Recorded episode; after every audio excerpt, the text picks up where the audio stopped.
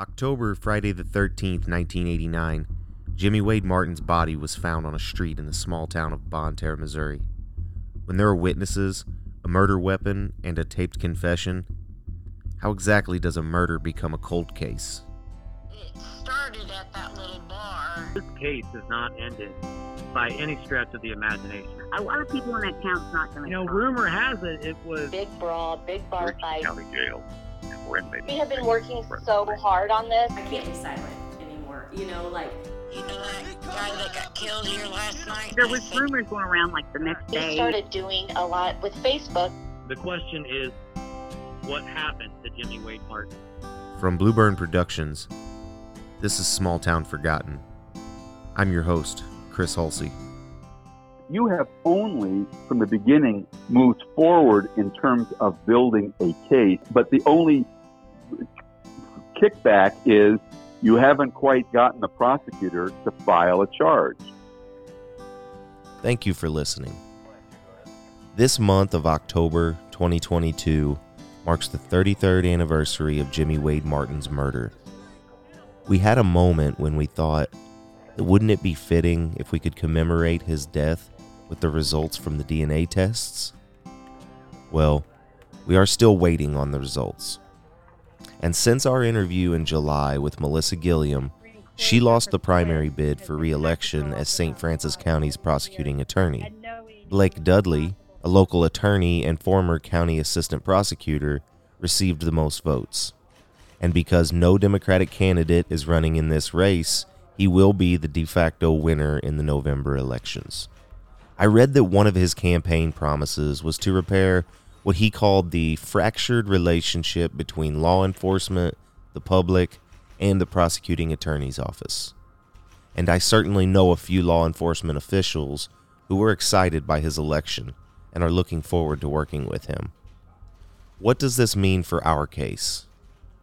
I don't know. Although the twins have, we here at Small Town Forgotten haven't heard from Melissa Gilmore since our interview. We have reached out to Blake Dudley and have been told that he is reviewing the case and will get back to us. We are not sure when Blake will take office.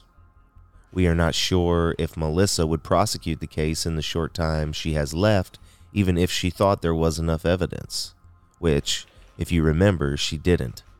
She was hoping that the DNA would tip the scales. So, we're in limbo. We thought back to the twins referring to their meeting with Melissa as being reasonable and understandable as to why she did not want to press charges when the arrests happened almost a year ago. We thought maybe Small Town Forgotten was being naive, thinking that we had enough to go to trial. Well, it's time for more research. It's time to level up. So, our producer and director, Sean Lee Martin, reached out to an old friend of his, a former California Superior Court judge, Robert Leventer, for a recommendation on an expert in the field of criminal law. Someone who, as they say, has no skin in the game. Someone who can educate us and give us an unbiased assessment of our case. Were we heading in the right direction? Do we even have enough evidence to go to trial? Robert introduced Sean to Mark Zavado, professor of criminal justice at California State University in Los Angeles.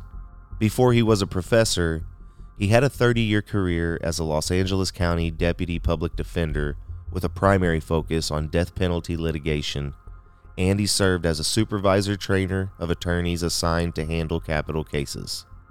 We are so grateful that he took the time to listen to our podcast and have a lengthy conversation with me.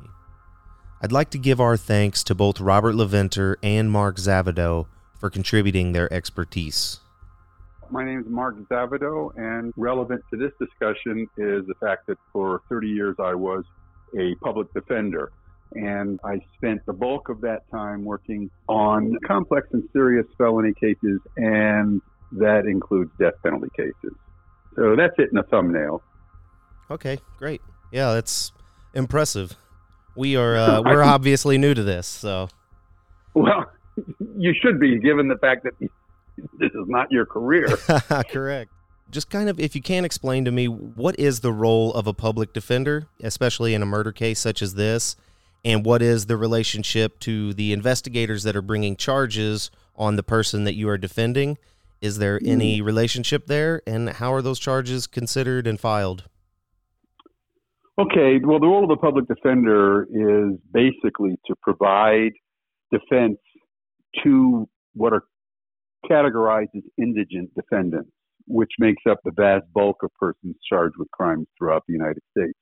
And it came into being as a result of a very famous case called Gideon versus Wainwright that said that the appointment of counsel to represent defendants who couldn't afford their own attorney had to be far less restrictive than the way it was being employed by the courts up to that point.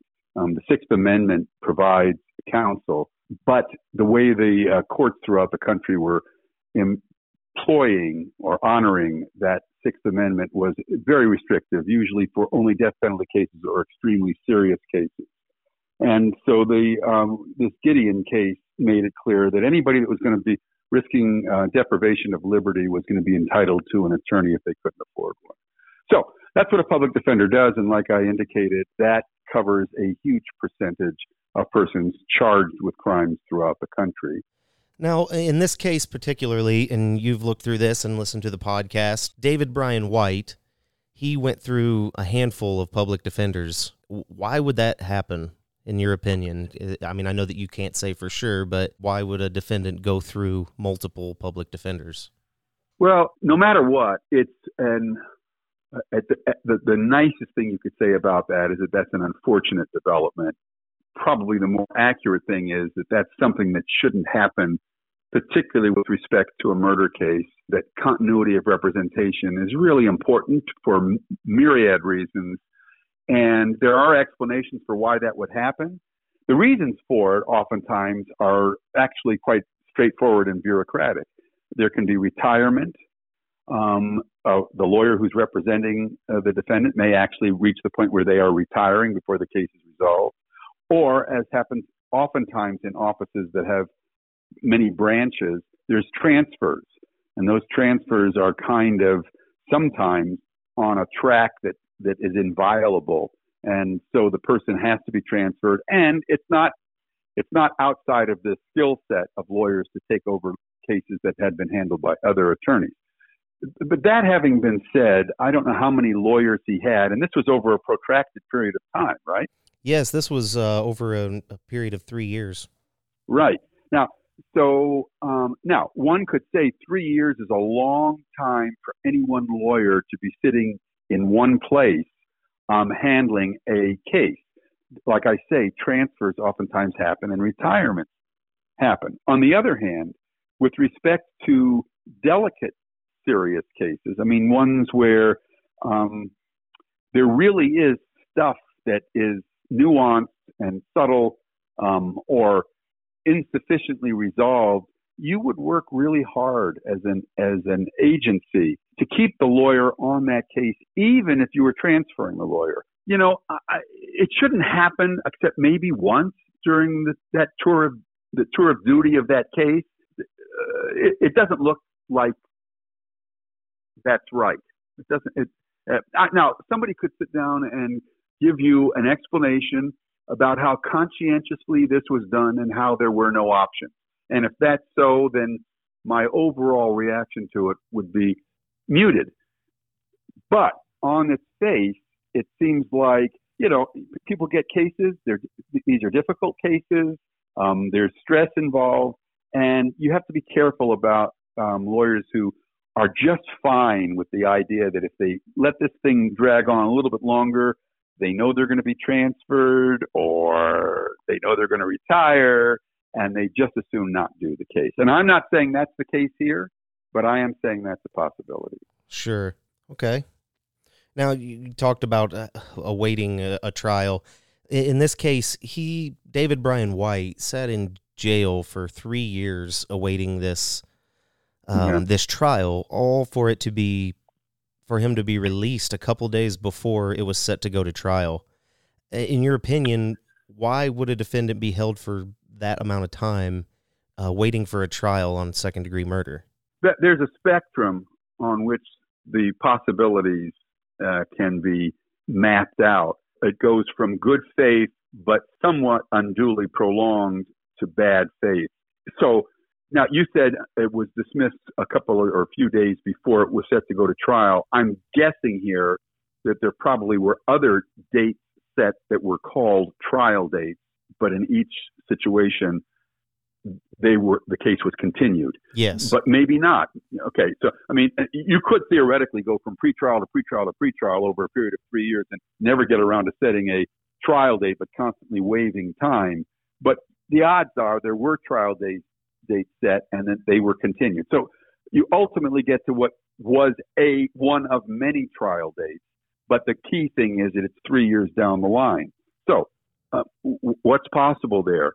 It could be that the defense was happy to get every delay that the prosecution and or the court would go along with for one i mean there's one you know kind of standard reason uh, uh, and that would be that the defense often feels that any delay in a serious case will inure ultimately to the benefit of the defense. The idea being that the prosecution's case is not generally going to get stronger than it was at the moment they decided they had enough to file the case, but it could get weaker as time goes on. So that's kind of a threshold possibility, although three years would be a very long time, particularly when it turns out that it's a case that's going to be dismissed. If it's going to be dismissed, you have this feeling that if it went on for three years, that whatever it was that caused it to be, to be dismissed could have uh, raised its head earlier than at the three year mark. And then you think, well, if the defense wasn't constantly waiving time, uh, that is to say, the defendant has the right to waive the time, but usually it's under the, you know, influence of, of the lawyer as to why it would be a good idea to do that. But if you weren't constantly waiving time, you'd be you'd be forcing the prosecution to put up or shut up. And I'm just, you know, I don't know what was the flaw in their case at the three year mark that they wouldn't have had to uh, acknowledge at the two year mark or the 18 month mark. So there could be, you know, a good faith reason to continue because you, you thought it would benefit your client. It could be because you really were working on putting together a very complex and difficult defense or trying to find witnesses that you knew would be critical that have been very difficult to locate and you didn't want to go to trial until you had them. I mean, that could be a good faith explanation. It could be it was this bureaucratic indifference where lawyers kept getting removed from the case and new ones put on, at which point the new lawyer, and it happens every day, hundreds of times across the country, the new lawyer walks in and says, Prosecutor, Your Honor, I now have a new learning curve and I'm going to need X amount of time, and uh, my client understands that, and we're going to ask for a continuance.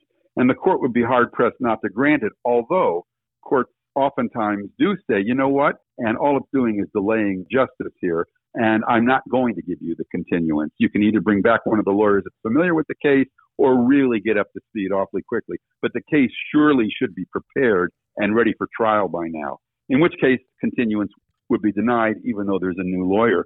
But then again, I mean, there's always the fact that, you know, the, the possibility that the defense lawyers just constantly treated it as if they were primarily babysitting and uh, and not really wanting to roll up their sleeves and dig in and and make this thing go to trial. But again, in the back of their minds might have been the idea. Ultimately, it's going to inure to the benefit of my client, and maybe somebody in, in this case, whoever the attorneys were, including the final one, might have said, hey, it took every one of these days of these three years of us keeping this thing afloat without it going to trial for us to reach the point where they dismissed it, in which case you could say the lawyers did a fine job. But there's the possibility that there were other considerations that had to do with lack of sufficient energy imposed Sure. um, from their end. But what what recourse does a person have that has spent three years of their life locked up, all to just say, okay, well, we don't think it was you. You can go on about your way. And I'm sure it happens all the time that that time is just stolen from them. Oh yeah, there, and, and, thing and versions of that happen all the time. So the defendant has an option to manage this to a certain extent all through the pendency of their case because they can simply refuse to waive time. They're entitled to a trial within a certain statutory period. And um, each time they continue the case uh, and, and waive time, there's a new statutory period that comes into play. So all along the line, the defendant could say, I'm not going to waive time. On the other hand, in many of these cases, defendants are quite compliant in terms of the suggestions of uh, the defense attorneys, and you know they're not in, they don't they're not inclined, um, they're not built to say the defense lawyer, hell no, I'm not waiving time, and you say you're not ready, well, get ready or whatever. I mean, yeah, that can happen, but very often defendants are compliant. Um, as far as recourse after that is concerned, I wouldn't say that there's no recourse. I would say that they that action could be brought against both sides, the prosecution and the public defender's office or whomever the contracting lawyers were, if a showing could be made that basically no one was doing their job in good faith, that the prosecution didn't really believe that they had a case they could take to trial and win, but they still felt this was the best likely suspect in the case, and so they're just going to let it sit and roll over and roll over while they do not very much, but maybe hope something favorable breaks their way. Um, but they really are not in good faith ready, even though they filed the case to go to trial and they didn't have any reasonable expectation they were going to be ready by the next trial date that was set. Same thing with the defense. If the defense wasn't really preparing the case, if there was no interaction going on that was creating a sense of urgency as time went by to get this thing taken care of, um, to move it forward. I, I would think that there is a recourse. Yeah, there's a standard of there are ethics that have to be complied with by both agencies. The prosecutor has their ethical code, and the defense attorneys have their ethical and professional responsibility standards. There is a case that was kind of seminal that came into being just before this 1989 period. It was about 1984, a case called Strickland that set the standards for what effective um, representation was on behalf of indigent defendants or any defendants in a criminal case, actually. And it had a, it was kind of a two prong approach that they had, and basically they had to you have to show that the representation was deficient. That is to say, basically that it failed to meet the objective standard of reasonableness, whatever reasonableness would be in terms of defending a, a person in a criminal case. And you had it had to add up to ultimately the denial of a fair trial. Um, it wasn't fair because there's stuff that could have been done that would have benefited the defendant that didn't happen. Now that has to do, generally speaking, with a reversal of a conviction because of ineffective assistance of counsel. But the same kind of thinking would apply to simply saying and going, okay, I spent two more years in custody than I needed to because the prosecution didn't give a damn about really deciding whether they met the standards of going to trial that they set for themselves, which is can they prove it beyond a reasonable doubt in front of a jury. And the defense didn't do any work that put anybody's nose to the grindstone and uh, we're just happy to ha- keep getting continuances while I languished. I mean, I'm not saying again, I'm not saying that's what happened here. Sure. But but but yes, I believe there would be recourse to uh, some kind of civil rights violation. You may be wondering why we are asking so many questions about David Bryan White's case and what happened. We wanted to establish that it was possible, even more than possible, that a man could be arrested for murder, but that the prosecuting attorney could not have enough evidence to go to trial yet. We are dealing with two extremes, it seems. David Bryan White, who was charged with the murder based on a retracted confession and witnessed proximity to the victim. And then our case multiple witnesses and a Game of Thrones sized book of circumstantial evidence. Sure, you could say that the prosecuting attorney is trying not to make the mistake of the original prosecuting attorney. But to us, and to the twins, it feels more like continued injustice. We know that David Bryan White spent those three years in a state of bewilderment, not understanding what the case was against him. Yes, he confessed to hitting someone with a timber, but long before his second attorney or his third attorney, he protested that it wasn't the face of Jimmy Martin cursing and coming at him. The evidence doesn't match what he said he did. The evidence does match what we think happened. And his case was dismissed. We don't think our case would be. We were free with the details of the case with Mr. Zavado in a way that we cannot be free to talk about on the podcast. I spoke with him for an hour and a half and shared everything we had. Suffice it to say, he was encouraging. As you heard in the clip that started this episode, he felt that the only missing piece was being able to convince the prosecuting attorney to press the charges. When you hear the second half of our interview, you too will get a better understanding as to why we are so convinced more than ever that we have a viable case. Are you tired of surface level tips and tricks, ready to cultivate wellness defined by your own perspective? On the Wellbeing Workshop podcast, we buck the status quo, reject the idea that there's one list for everybody, and explore what it means to live our unique human stories. Join us each week as we host conversations and get curious about how to create authentic well being. We'll see you over at the Wellbeing Workshop. Hello, small town forgotten listeners. My name is Bob Miller, and I'm the host of a podcast I think you'll find interesting. It's called The Lawless Files. Like Small Town Forgotten, The Lawless Files is a scrappy, serial true crime narrative based here in Missouri, just south of Cape Girardeau. My podcast exposes all of the lies told by the identical twin who was the state's key witness that put the wrong man in prison, and all the ways the sheriff looked the other way. If you've appreciated the work that's gone into Small Town Forgotten, check out The Lawless Files. Let's move on to motive. So, what is motive and what role does it play in a criminal case like murder? Well, okay, so the first thing that uh, people need to learn that motive is not an element of any offense. In other words, in order to prove robbery, you have to prove certain elements exist, each of which exists beyond a reasonable doubt for it to add up to robbery. Or same thing with murder, first degree, second degree, manslaughter, any type of crime. All of them have bullet point elements that have to be satisfied. The absence of any of them meaning you cannot prove your case beyond a reasonable doubt. Motive is never required, but as is often plain as the nose on people's faces, what a huge hole it is in a prosecution to not be able to show a motive. Even, um, I, you know, one of the interviews that you did was with with Shane Mills, right? Uh, yeah, Shane Hill. Yes. Oh, I'm sorry, is it Hill? Yes. And he said, "Why the hell would I kill Jimmy?" When being asked about, you know, what his involvement may have been, et cetera. And that is the ultimate question that a defense lawyer would always want to pose to a jury, particularly in a case that is hugely circumstantial evidence.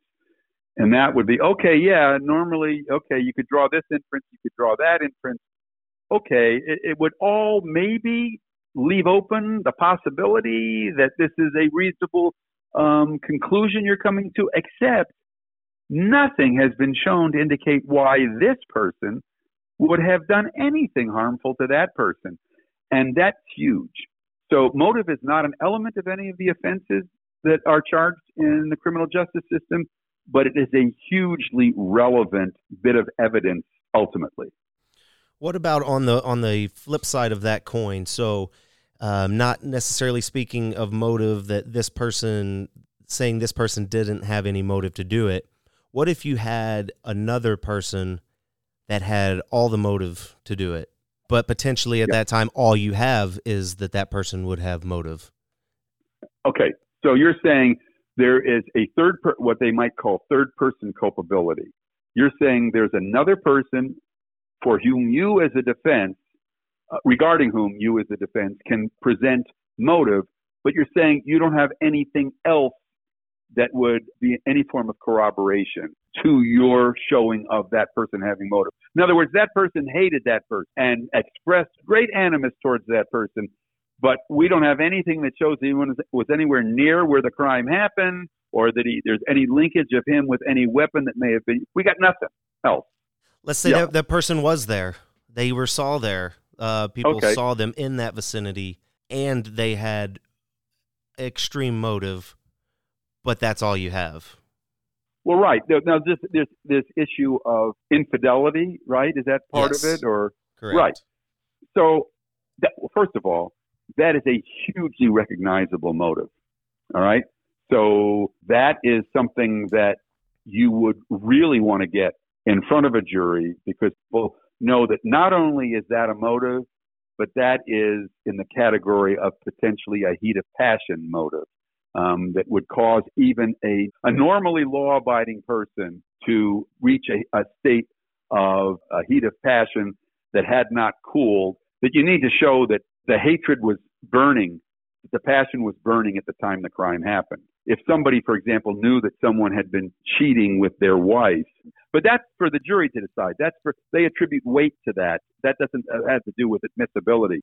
Motive would be admissible unless it's pure hearsay and there's you know nothing that would otherwise support it. Now, corroborating that with the person being present at the scene, now you're crossing into territory where you're getting awful close to being a, at least a person of interest, if not a suspect. Just parenthetically, a third person potential at whom you can try and direct responsibility is pretty much irresistible to defense attorneys. That's the kind of thing that once you become aware of that, you spend an awful lot of time in a very energized way exploring it. Can you give me just a quick rundown of what is circumstantial evidence and how what role does it play in a criminal murder case? Uh, yeah, circumstantial evidence basically is evidence that does not prove a fact, but it creates an inference. So, oh well, I'll, I'll- here, here, I'll just give you this. You know, you walk in, you have a pool, um, you have a sliding glass door, uh, you have one guest over at the house. That person is in the pool, you're in another part of the house. Then you walk into the living room, kitchen area, and you see that person standing by the refrigerator. And along the way from the pool on the cement decking and through the living room hardwood floors, you see uh, water spots. And you see the person sitting, standing in the kitchen with bathing suit on and water dripping, right? Sure. But you didn't see that person get out of the pool and create those water spots on the floor. Okay? So that would be very strong circumstantial evidence. If you saw the person walking out of the pool across your floor dripping water, that would be direct evidence. One of the things that is often, you know, in, like in television shows and movies and stuff like that, it's always supposed to be some big dramatic moment when one of the uh, parties involved says, "Oh, their whole case is circumstantial evidence." Yeah, um, that is often that is often the case. In fact, it may be more often the case than not. But just just so you'll know what the jury instructions generally say about it, about circumstantial and direct evidence is you're to consider both direct and circumstantial evidence. Either can be used to prove any fact. The law makes no distinction between the weight to be given to either direct or circumstantial evidence. It is for you, the jury, to decide how much weight to give to any evidence. In other words, circumstantial evidence is highly revered um, as a probative type of evidence. And in fact, people are starting to wake up to the fact that it can be much more reliable than direct evidence. If the direct evidence is uh, the person confessed to it, well, there are studies that show plenty of examples of persons who falsely confess to crimes for myriad reasons. But circumstantial evidence, when it's good circumstantial evidence, you ultimately say to yourself, what other explanation could there be that would be rational? And, and so it can be much more uh, tight in terms of cornering a fact as true than even this vaunted um, direct evidence. So, yes, infidelity.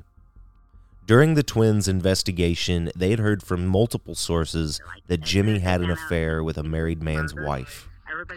It is hearsay, of course, but hearsay with merit, not just gossip. And we know how sensitive this information is to both families Jimmy's family and the family of the suspects. We talked to the twins to make sure that they knew that we would be revealing this part of the story. But to get to the truth, we have to go there. Does that make Jimmy a bad person? What if it was also hearsay that he regretted it, that he tried to make it right, that he apologized to the husband, his friend, maybe that very day, that he repented and hoped that he would never do something like that again, hurt another friend like that? But it's not relevant if he was sorry. It's not relevant that he even did it. It doesn't matter. It doesn't matter that he and Diane were separated at the time. It doesn't matter that it happens, that it's human nature, that there are millions of people who have made millions of similar mistakes. He didn't deserve to be murdered. His daughters didn't deserve to lose their father. His sisters, his parents didn't deserve to lose their loved one. Killing him, jumping him from behind, beating him to death was selfish and cruel and a crime. Look, the Coal Bin Tavern was a local hangout in a town of 4,000 where everyone knows everyone. Everyone in the bar knows the local police. Everyone knows who has a hot temper after a few drinks. And everyone knows who is sleeping with who. This is the information that set the twins, Small Town Forgotten, and this new investigative team in a new direction. Hello, podcast listener. Hope you're enjoying this episode of Small Town Forgotten. When you're ready for a break from the true crime genre, come join us over on Mostly Superheroes, a weekly pursuit for the world's best stories with an emphasis on live action superhero stuff. I'm your host, Logan. Join me, PC Mike, The Giggler, Scotty Scoop, and Carrie for a breakdown of all the TV and movies happening each week. Find us at mostlysuperheroes.com and listen where you get your podcasts. Watch us on YouTube and Facebook, and enjoy the rest of the show. Let's say um, eyewitness accounts, multiple eyewitness accounts are given that point in a direction that investigators are not going, let's say. Yeah.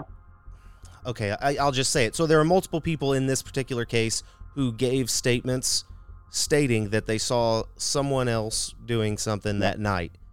Yeah.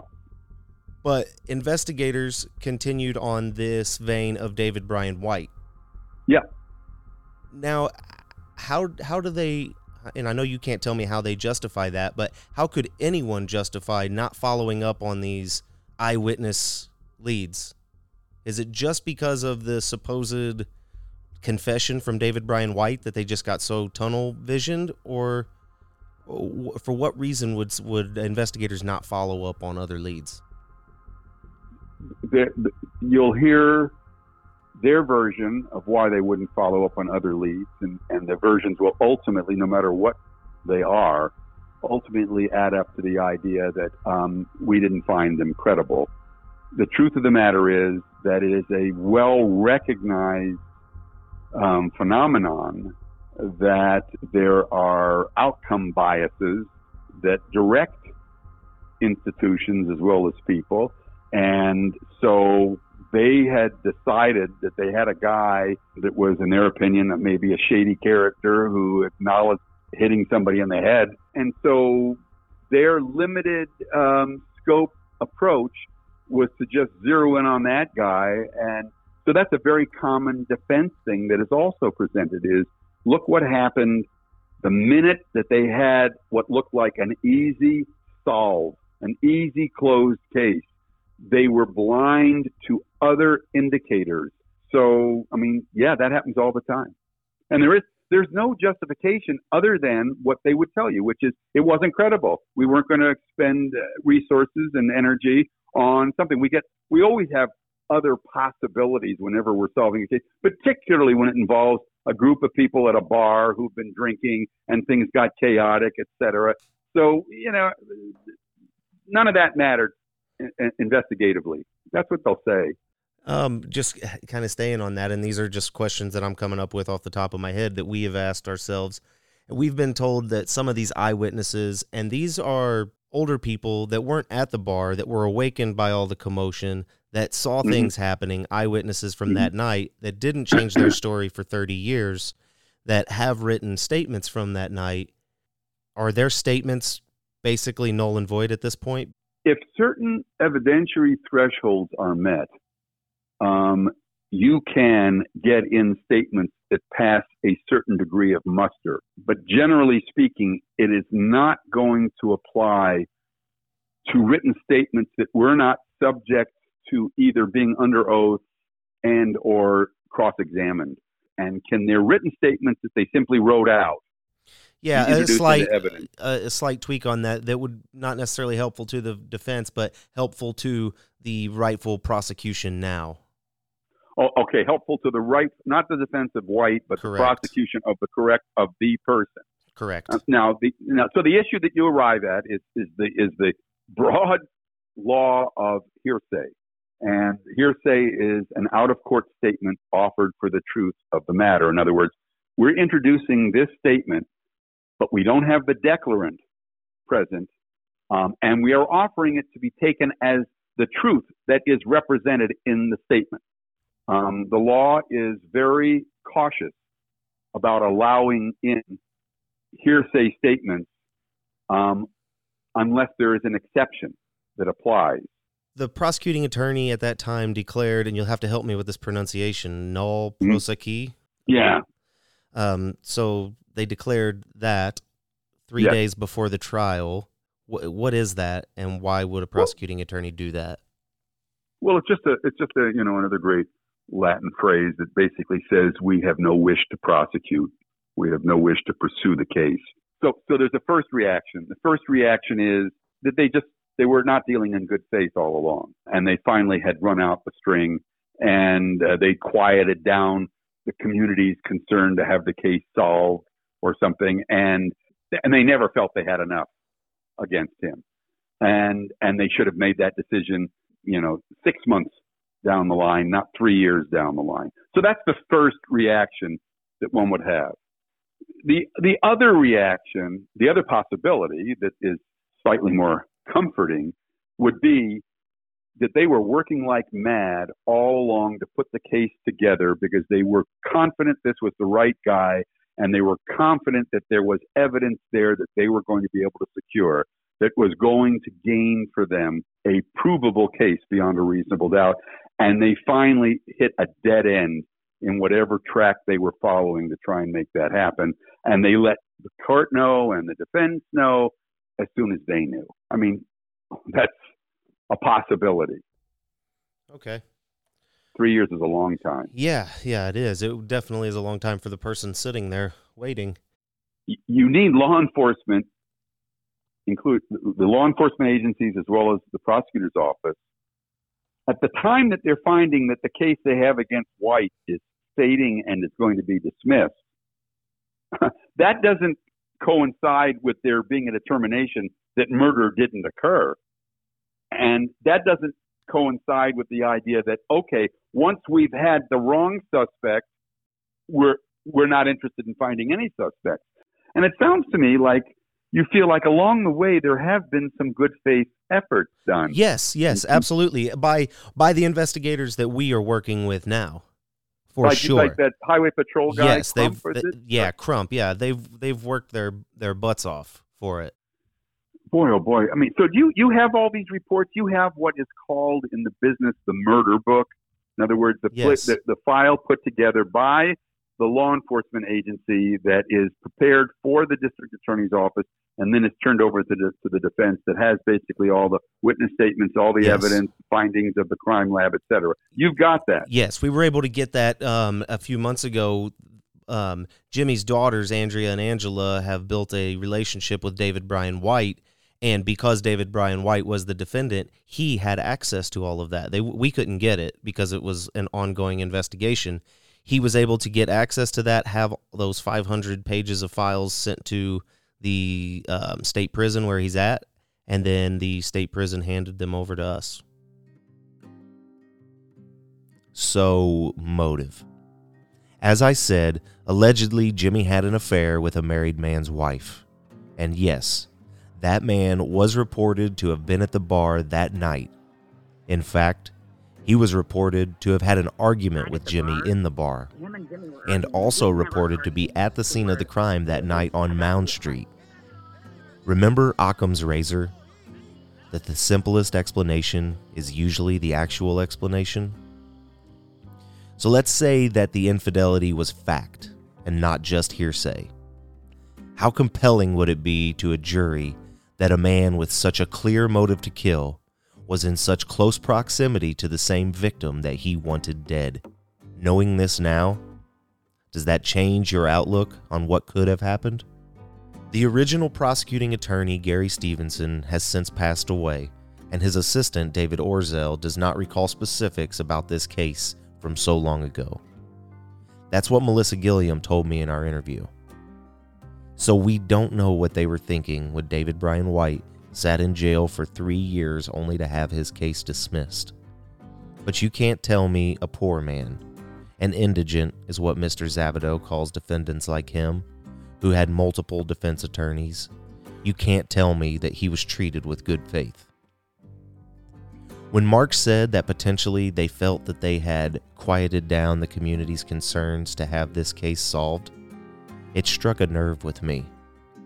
Because that's exactly what we are dealing with now.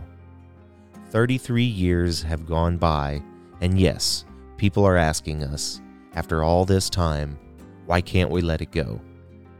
So I'll ask you how long does it take to quiet your concern? How long are you willing to care about justice? How long are you willing to let an innocent person sit in jail? How long are you willing to let a murderer walk free? Because that's what happens again and again in small towns. People stop caring, lose interest, give up. But I'm telling you, if you don't start caring about your neighbors when it happens to you, just like David Bryan White and just like Jimmy Wade, you will also be fighting alone. Next time on Small Town Forgotten, we start digging into the case files, and the twins teach us what you can accomplish when you are not alone. Once the arrest was made, I think he knew that that Angela and I, of course, know. Um, law enforcement know. I think he realizes that he's not looked at as a killer anymore. And I think once he knew our true intentions and we have kept him in the loop, here's what's going on. And I think it was just, he finally was like, they, they want one thing, and I can help him get that. So we've gotten really close, I feel like. Well, I think that obviously when you showed up here with 500 pages of case file, we, the only person we have to thank for that is David Bryan White. Yes. Small Town Forgotten is presented by Blueburn Productions, writer and executive producer Vanessa Martin, creative and executive producer Ashton Hulsey, director and executive producer Sean Lee Martin, and myself. Small Town Forgotten is produced in association with Vagrant Media Productions, Brett Wiley, Jake Delalloy, Caleb Cook.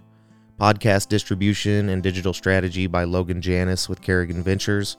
Original music written and performed by Todd Hulsey. For more information, please visit smalltownforgotten.com.